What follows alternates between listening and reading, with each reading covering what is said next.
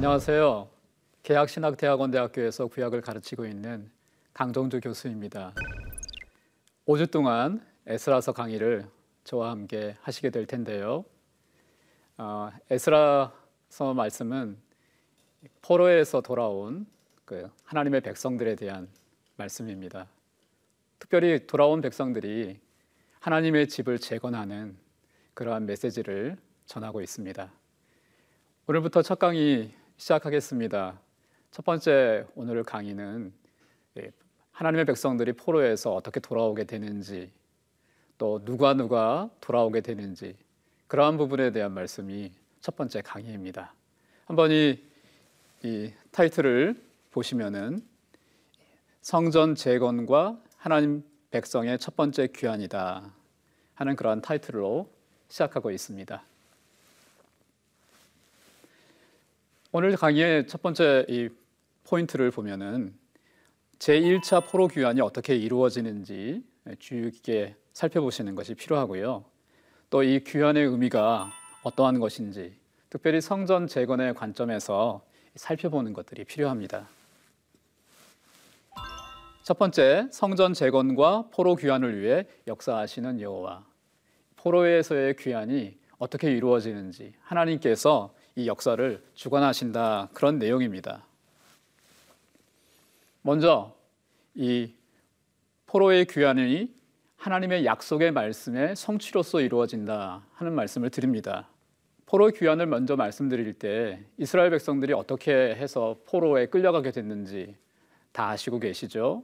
주전 586년에 바벨론의 느부갓네살에 의해서 이 예루살렘이 파괴되고 또 유다의 백성들이 다 바벨론 지역으로 끌려가게 되었습니다.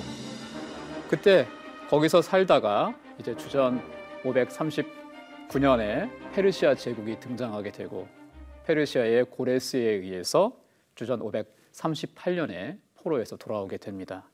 정치적으로는 고레스에 의해서 또 해방이 되고 이 약속의 땅으로 돌아오게 되지만 오늘 에스라서의 말씀은 이렇게 시작하고 있습니다.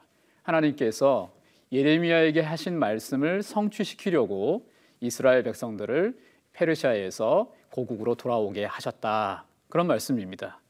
급변하는 이 제국이 변화하고 있지만 하나님께서 이 포르된 땅에서 이제 고레스를 통해 하나님의 백성들을 돌아오게 하시는데 에스라서 1장 1절에서 4절은 이 페르시아의 왕 고레스를 통해서 이 포르된 유다의 백성들 또 베냐민의 백성들이 자신의 고국으로 돌아가게 하라 하는 그러한 조소와 칙령을 내리는 것을 볼 수가 있습니다. 그런데 그냥 돌아가는 것이 아니라 성전 건축을 위해서 돌아가게 하라. 그게 아주 인상적인 그런 말씀입니다. 이 초반부에 있는 에스라서 1장 1절에서 4절의 말씀을 살펴보면 거기에 그의 백성된 자는 하나님의 백성된 자는 예루살렘에 가서 성전을 건축하기 위해 돌아가라. 그런 아주 구체적인 칙령을 선포하고 있습니다. 그런데 그런 칙령의 선포가 에스라서 1장 1절에 보면 하나님께서 예레미야에게 하신 말씀을 이루시려고 그렇게 하게 하셨다 하는 말씀을 먼저 하고 있습니다. 이러한 포로에서 돌아오는 일은 하나님께서 선지자 예레미야를 통해 약속하신 일들을 이루신 것이다. 그렇게 아, 성경은 말씀하고 있습니다. 그러면 예레미야서의 말씀으로 한번 가보시죠. 예레미야서 25장 12절 말씀을 보면 하나님께서는 예레미야에게 이렇게 말씀하셨습니다. 여호와의 말씀이니라 70년이 끝나면 내가 바벨론의 왕과 그의 나라와 갈대아인의 땅을 그 죄악으로 말미암아 벌하여 영원히 폐하가 되게 하되 이런 말씀을 하셨습니다. 70년이 끝나면 이라고 할 때 이 70년이라고 하는 이 기간이 있는데 70년이 언젠가 주전 539년으로부터 70년을 이렇게 올라가 보면 주전 605년 정도의 시기가 됩니다. 주전 605년은 바벨론의 느부갓네살 왕이 이 유다에 1차적으로 침공한 그러한 시기를 의미합니다. 그때로부터의 70년이니까 주전 538년 정도 됩니다. 이러한 이 70년에 이제 하나님께서 예레미야에게 약속하신 그 말씀대로 이제 그 시기가 되었을 때 이 포로로 끌려간 유다의 백성들을 돌아오게 하시는 것이죠. 그러한 그 말씀, 예레미야서 25장 12절 말씀을 염두에 두신 말씀이고 또 예레미야서 29장 10절에 있는 말씀을 보면 여호와께서 이와 같이 말씀하시니라 바벨론에서 70년이 차면 내가 너희를 돌보고 나의 선한 말을 너희에게 성취하여 너희를 이곳으로 돌아오게 하리라. 이러한 이 포로에서 귀한 이 회복에 대한 말씀을 이미 예레미야 29장 10절 예레미야 시대에 말씀을 하셨습니다. 사실 예레미야는 이 요시아 왕 때부터 멸망정 40년 전부터 이 말씀을 전한 선지자가 예레미야인데 이 하나님께서 멸망 전에 이 선지자 예레미야를 통해서 이미 회복과 돌아옴에 대한 말씀을 하셨습니다. 물론 예레미야 선지자는 40년간 아직 멸망하지 않은 유다가 멸망할 거라는 말씀을 전했죠. 그래서 유다의 백성들이 분노하고 또 예레미야를 매국노로 몰아 넣었지만 예레미야가 심판과 멸망에 대한 말씀만 전한 것이 아닙니다. 그런 말씀을 전해서 회개해서 회개하고 돌아오기를 원하는 하나님의 심정도 전했지만 멸망한 다음에는 70년째에 해당하는 부분에 회복에 대한 돌아옴에 대한 말씀을 하신 것도 사실입니다. 그러한 말씀에 따라서 하나님께서는 바벨론의 느부갓네살을 통해서 주전 586년에 아주 멸망을 하게 하셨지만은 이제 페르시아의 고레스 때 70년이 찼을 때 하나님께서는 그들을 다시 심판하신 후에 회복하시는 그러한 말씀대로 이렇게 이 고레스 때 유다의 백성들이 포로에서 돌아오게 하셨다. 그런 말씀입니다. 이러한 포로에서 돌아오는 하나님의 백성들의 그러한 과정을 어, 또한 우리가 생각해 볼 수 있습니다. 하나님께서 약속하신 것들을 이루셔서 돌아오게 하시지만 그냥 우연히 돌아오게 되는 것이 아니라 하나님께서 직접 이 돌아오는 일에 참여하시고 직접 책임자가 되셔서 주관하셔서 인도하셨다는 것입니다. 먼저 이 포로로 끌려가 있는 유다와 베냐민의 백성들을 돌아오게 할 수 있는 이 권한을 가지고 있는 게 페르시아의 왕 고레스잖아요. 하나님께서는 1장 1절에 보면 고레스의 왕을 감동시키셨다. 그런 말씀을 하시고 있습니다. 고레스가 그냥 정치적인 자기의 생각으로 유다의 백성들, 베냐민의 백성들을 그냥 돌아가라. 어? 반란을 일으키지 마라. 돌아가서 내가 잘 해줬으니까. 그런 정치적인 성향 때문에 돌아가게 된 게 아니라 하나님께서 고레스의 마음을 감동시켰다. 감동시켰다는 말씀은 이 히브리어로 우르라고 하는 그런 말씀인데 흔들어 깨워서 하나님께서 이스라엘 백성들을 돌아가게 했다. 그런 돌아가게 할 수 있는 칙령을 내리게 했다. 이러한 말씀을 통해서 하나님이 페르시아 왕을 감동시켜서 포로에서 돌아가게 하신 하나님의 백성을 회복하신 그러한 역사다. 이렇게 에스라스는 시작하고 있습니다. 또한 하나님께서는 그 고레스 왕만 감동시킨 게 아니라 똑같은 단어를 사용하셔서 하나님께서는 포로된 유다의 백성들과 베냐민의 백성들도 역시 우루하셨다. 그들을 흔들어 깨우셔서 또 돌아갈 수 있도록 감동시키셨다. 그런 말씀을 이 1장 5절에서 또한 말씀하고 있습니다. 정치적인 왕인 고레스뿐만 아니라 또 이 돌아옴의 대상자인 유다와 베냐민 포로된 백성들의 마음도 일깨우셔서 너희가 하나님의 백성이니 돌아가서 예루살렘의 성전을 건축하라. 그러한 이 돌아갈 의지를 주신 분이 하나님이다. 그래서 이렇게 돌아오게 되는 것이 하나님께서 주관하셔서 하신 일들이다 하는 말씀을 에스라서 이 전반부는 1장에서 하고 있습니다. 두 번째는 이 1장의 이 하반부에 또 나오는 내용인데요. 성전 건축을 위한 예물과 성전 그릇들을 가지고 돌아오게 하신 여호와 이런 내용입니다. 하나님께서는 그들이 돌아올 때 그냥 이렇게 돌아오게 하신 것이 아니고 성전을 건축하려면 뭐가 있어야 되잖아요. 어떤 예물들도 있어야 되겠고 또 준비할 것들도 필요하고 아, 또 아주 중요한 것은 바벨론의 느부갓네살이 이 성전의 그릇들을 가져가 버렸잖아요. 자기 신전 마르둑 신전에 가서 보관을 했잖아요. 그것을 고스란히 하나님께서 다시 이제 되돌려서 돌아오게 하시는 그러한 것들을 볼 수 있습니다. 그래서 이 포로에서 돌아오는 유다 백성들을 들을 어떻게 설명하고 있냐면 1장 5절에서는 예루살렘으로 올라간다. 이렇게 표현을 하고 있습니다. 늘 구약 성경도 그렇고 늘 신약 성경도 그렇고 예루살렘으로 올라간다. 이러한 표현을 어, 늘 씁니다. 예루살렘에서 어떻게 내려간다. 이런 표현보다는 예루살렘으로 올라간다. 이런 표현을 쓰는데 이 올라간다고 하는 어, 표현을 통해서 유다와 베냐민 백성들이 포로지에서 예루살렘으로 이렇게 올라옵니다. 근데 이게 올라온다는 이 단어가 상당히 참 중요한 단어입니다. 히브리어로 이 알라라고 하는 단어를 어, 쓰고 있는데요. 이 단어가 이 지금까지 에스라서 이 전에 있었던 이 모세 오경이나 이러한 구약 성경의 말씀들을 살펴보면 이 출애굽을 암시하는 그러한 단어라는 것입니다. 이 창세기 50장 25절에 또 5절과 9절에 있는 말씀을 제가 소개해 드렸는데요. 요셉이 또 이스라엘 자손에게 맹세시켜 이르기를 하나님이 반드시 당신들을 돌보시리니 당신들은 여기서 내 해골을 메고 올라가겠다 하라 하였더라. 할 때 사용되어지는 단어가 바로 알라라고 하는 그러한 단어입니다. 요셉이 죽으면서 자신의 후손들에게 너희들이 하나님께서 오셔서 너희들을 약속의 땅으로 데리고 가실 텐데 그때 올라갈 때 내 해골도 메고 같이 가다오 하는 그러한 유언을 남기는 이 창세기의 마지막 부분의 말씀입니다. 그때 이 올라간다라는 말씀이 있는데 이 요셉의 이러한 유언대로 이스라엘 백성들이 이 출애굽할 때 이집트에서 예루살렘으로 올라갈 때 약속의 땅으로 올라갈 때 꼭 이 요셉의 해골을 가지고 같이 올라가는 것을 볼 수 있습니다.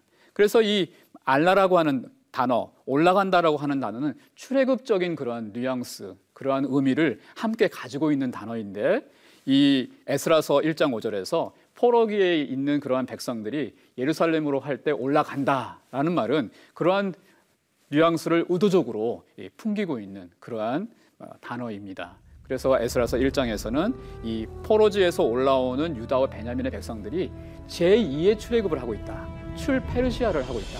하나님께서 약속하신 대로 또 그들을 이렇게 올라오게 하고 있다. 그런 이 또 다른 출애굽의 의미로 이 포로에서의 귀환을 설명하고 있습니다.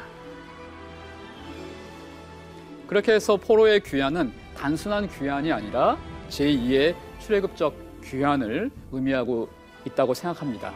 그래서 이 첫 번째 출애굽도 하나님께서 아브라함에게 약속하시고 또 430년 후에 너의 조상들이 이 너의 후손들이 이 이집트에서 올라오게 될 것을 출애굽을 예언하신 대로 하나님께서 그 예언을 성취시키셨는데 예언을 성취시켰을 뿐만 아니라 하나님께서 직접 열 가지의 재앙을 통해서 그들을 어, 이 이집트에서 끌어내시는 또 홍해 바다를 또 건너게 하시는 이런 하나님의 주권적인 출애굽이 일어났잖아요.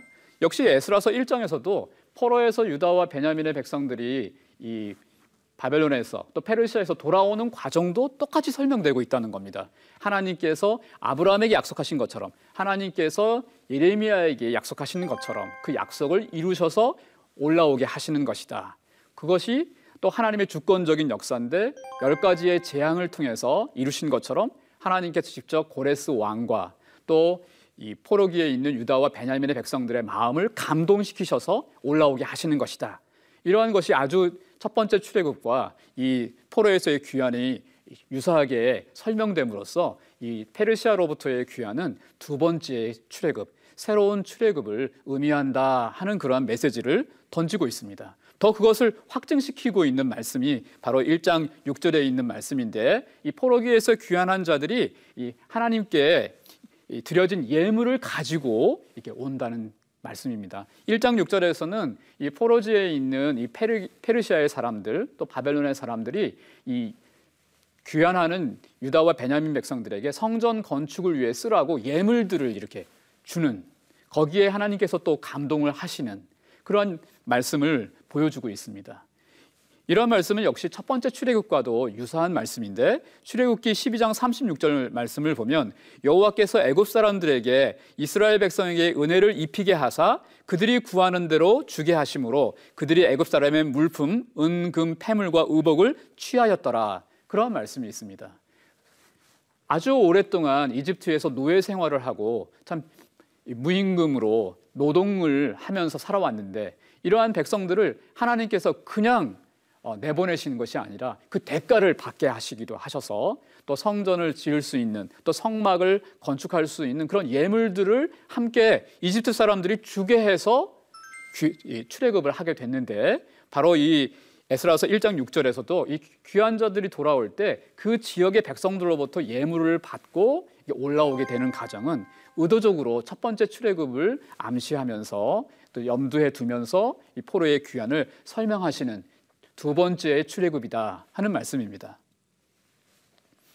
뿐만 아니라 하나님께서는 누부갓네살이 가졌던 성전의 그릇들을 다시 거기서 찾아오게 하시는 이러한 귀환을 설명하시고 있는데 이것도 의미가 아주 심장합니다. 하나님께서 선지자 예레미야를 통해 심판과 회복을 말씀하셨는데 그 회복을 말씀하실 때에도 역시 빼앗긴 성전의 그릇, 그릇들을 다시 돌아오게 하시는 그러한 회복도 말씀하셨기 때문입니다. 특별히 그러한 성전의 그릇들을 가지고 오는 자가 세스바살입니다. 성경의 1장 8절에 유다의 총독 세스바살이다. 그가 이러한 성전의 기물들을 가지고 돌아온다. 라고 말씀하고 있는데 이 세스바살이 포로에서 돌아오는 자들의 지도자예요. 또 총독이에요. 근데 유다의 총독이라고 되어 있지만 조금 히브리어를 살펴보면 나시라고 하는 말을 쓰고 있습니다. 나시라는 말도 역시 알라라고 하는 말과 동일하게 아주 출애굽적인 그런 용어입니다. 즉, 이 출애굽할 때 어떤 족장들의 우두머리, 지도자들을 나시라는 말을 써서 사용했기 때문입니다. 그런데 두 번째 출애굽의 이 지도자인 이 세스바살이 유다의 그 나시 출애굽 때 지도자였던 그런 나시라는 것으로 사용됨으로써 지금 역시 이게 새로운 출애굽이다라고 하는 말씀을 하시고 있습니다. 그래서 이 히브리 어, 에스라서에 있는 말씀들을 보면은 이 바사왕 고레스가 창조지기 아, 미드 르다스에게 명령하여 그 그릇들을 꺼내어 세워서 유다 총독 나스에게 세스바살에게 넘겨주니 그 수는 금대접이 서른 개요 하면서 세스바살이 그 그릇들을 다 가지고 갔더라 하는 말씀을 의도적으로 하고 있습니다. 이런 말씀은 이 민수기 7장 84절에 아, 보면은 출급 때의 이 나스들이 성전의 이 그릇들을 쓰기 위해서 가지고 나오는 그러한 말씀들을 보여주고 있습니다. 이는 곧 재단에 기름 바르던 날에 이스라엘의 지휘관들 여기서 나시가 드린 바 재단의 봉헌물이라. 은 쟁반이 열둘이요 은 바리가 열둘이요 금 그릇이 열둘이니. 성막에 이 출애굽의 리더들인 나스들이 성막 건축과 성막을 위해서 이러한 금 그릇과 예물들을 드리는 장면. 이러한 장면이 이 귀환의 장면과 같이 연결이 되는 두 번째 귀환이라고 하는 출애굽이라고 하는 것들을 말씀하고 있다는 겁니다.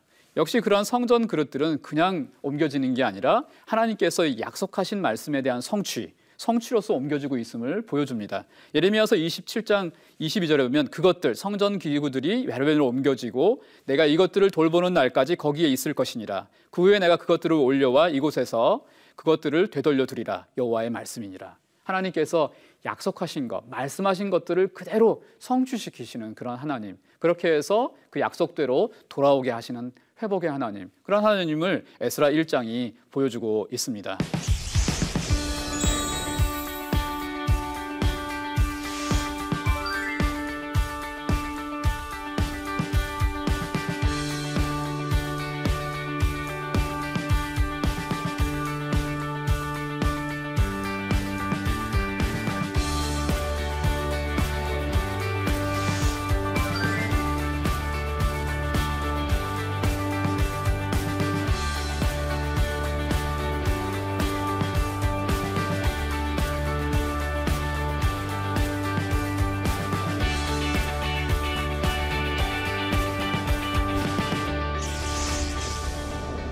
이러한 이 귀환과 함께 이스라엘 백성들이 돌아올 때 그 돌아오는 그런 자들에 있어서 특별히 그런 돌아오는 자들이 어떠한 자들인가 하고 설명하고 있는 게 에스라서 2장의 내용입니다.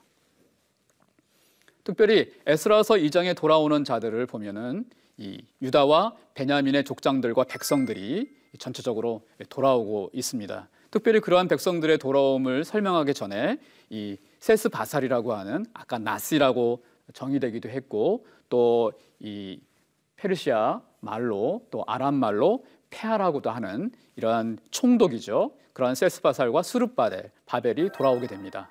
그러니까 첫 번째 귀환에는 이 두 명의 지도자가 보여지는데 제일 처음에 돌아오게 될 때 지도자가 이 나스인 총독인 세스바살이고 아마도 그가 이 어떤 유고가 있어서 이 리더 역할을 제대로 하지 못하고 곧바로 이 첫 번째 출애굽의 리더가 또 된 사람이 세스바살에 이어서 수르바벨인 것 같습니다. 수르바벨은 다윗 왕조의 후손인데 이 수르바벨이 첫 번째 귀환의 리더가 아, 세스바살에 이어서 되고 있습니다. 그 다음에 이제 그 나머지의 내용들을 보면은 누가 돌아오는가 하면은 가문별로 2장 1절에서부터 어떤 가문, 가문별로 소개되어지고 있습니다. 예를 들어서 2장 3절 아, 같은 데 보면은 바로스 자손이 2,872명이요 그렇게 말해서 바로스의 가문 그런 가문별로 이렇게 회복을 말씀해 주시고 있고 또 2장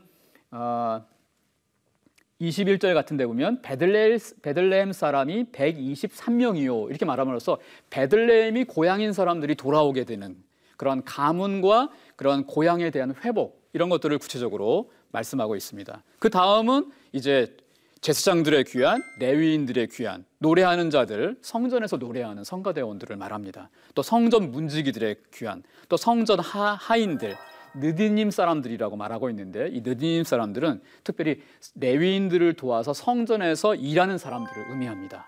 또 솔로몬의 신하들의 자손들도 소개되고 있는데 이들은 단순히 솔로몬의 신하라기보다는 나중에 이 느디님 사람들처럼 성전에서 일하는 그러한 사람들로 어, 추측이 됩니다.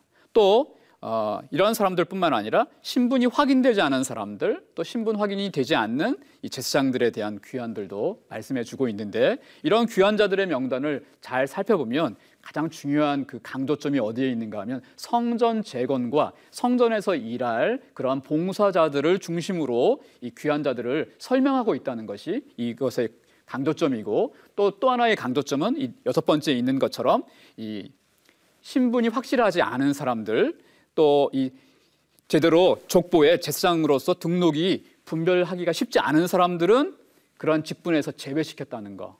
이런 어떤 거룩성, 돌아온 사람들의 거룩성을 중요시 여기고 있다는 것을 보여주고 있습니다. 그렇게 해서 돌아온 사람들이 4만 9천 명, 약 5만 명이 넘는 사람들이 돌아오게 됐고 또 짐승들도 함께 가져오게 됐고 마지막으로 또 설명하고 있는 게 2장 68절에 보면 그 족장들, 그 롯이라고 하는 또 아까는 나시, 나시라는 말을 썼지만 또 하나의 그 출애굽 때 족장들의 이름들이 나시인데 그 나시라는 사람들이 또 성전 재건을 위해서 예물을 드렸다. 이런 장면도 역시 출애굽의 이미지를 떠올리게 하는 그러한 말씀입니다. 민수기 7장 2절에 이스라엘 지휘관들 곧 그들의 조상의 가문의 우두머리들 로시 나시나 로시가 그 지휘관으로서 그 개수함을 받은 자의 감독된 자들이 헌물을 드렸다. 이런 장면은 첫 번째 출애굽에서 이 나시와 로시로서의 족장들의 일을 설명하고 있는 부분인데 그런 단어들이 그대로 이 에스라서 1장과 2장에서 소개되어지고 있고 그들이 성전 재건을 위해 헌물을 드렸다는 것은 이 첫 번째 출애굽에 대한 설명을 통해서 이 귀환이 막연한 그냥 회복과 귀환이 아니라 하나님께서 새로운 출애굽을 지금 진행하고 계신다 하는 그런 설명을 보여주시고 있는 것입니다. 출애굽기 35장 29절에도 하나님께 이 출애굽 때 이 백성들이 예물을 드린 그러한 출애굽적인 그러한 의미를 보여주고 있습니다. 이러한 1장과 이 에스라 2장의 말씀들을 이 정리한다면은요. 하나님께서 말씀을 예언하신 것들을 성취하시는 그러한 이 포로의 귀환이라는 것이고 그 포로와 이 귀환 포로에서의 귀환이 단순한 이 해방과 귀환이 아니라 하나님께서 새로운 출애굽을 일으키시는 그러한 귀환이다 하는 것들을 말씀드리고 첫 번째 출애굽이 하나님의 주권과 하나님의 역사 속에서 일어나는 것처럼 두 번째 출애굽도 왕과 백성들을 깨우시고 또 하나님께서 주관하셔서 인도하시는 그러한 출애굽이라는 거 그렇게 출애굽이 이루어졌고 그 출애굽의 중요한 부분이 역시 하나님을 예배하기 위한 첫 번째 출애굽처럼 하나님의 성전을 재건하는 하나님의 집을 재건하는 그런 출애굽으로 이루어졌다는 것들을 생각할 때 이 적용점들을 우리가 생각할 수 있습니다. 첫 번째로 언약 백성들에게 약속하신 것을 신실하게 지키시는 하나님께 소망과 인내를 두고 살아가자 하는 그런 교훈을 받습니다. 아, 하나님께서 한번 우리에게 약속하시는 것들은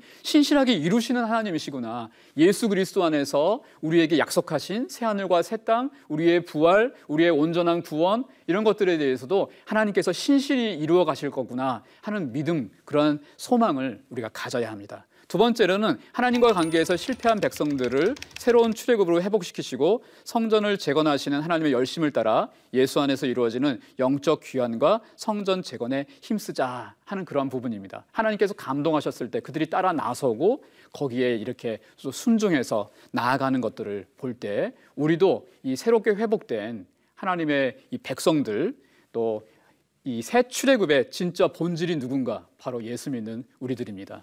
이 주전 538년에 이루어졌던 이 두 번째 출애굽은 새로운 출애굽의 하나의 시작에 불과한 것이죠. 하나님께서 예수 안에서 회복시키시고 진짜 출애굽을 예수 안에서 일으키시는 것에 하나의 시작점에 불과한 것입니다. 앞으로 내가 진짜 출애굽을 일으킬 거라는 것에 대한 하나의 사인에 불과한 것이죠. 그게 이 바벨론의 포로에서 돌아오는 그런 출애굽의 의미입니다. 그런 출애굽 백성들이 순종하고 돌아와서 성전을 재건하는 일에 헌신하고 자신을 구별하는 일들을 1장과 2장이 보여주고 있는데 우리가 이러한 부분에서 적용점은 우리가 예수 안에서 이 구원받은 사람으로서 거룩하게 구별되게 살아야 한다는 것과 하나님께서 원하시는 하나님의 집, 즉 교회를 세워 나가는 일에 우리가 헌신하고 또 우리가 우리 자신을 드려야 한다.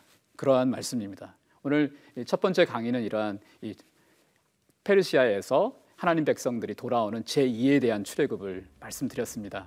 이제 아, 두 번째 다음 시간에는 돌아와서 어떤 일들이 일어나게 되는지 정말 성전 재건에 대한 본격적인 일들 또 그러한 일들이 어떻게 이루어지는지에 대해서 강의하도록 하겠습니다.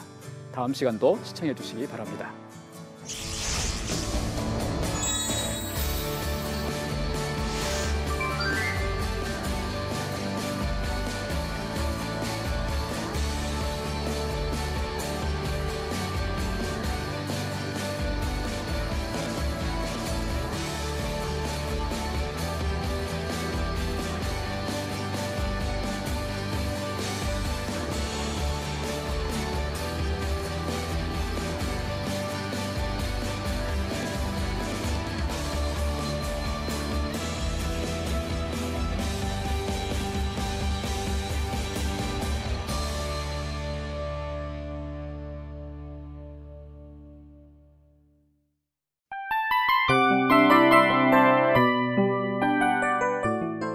이 프로그램은 청취자 여러분의 소중한 후원으로 제작됩니다.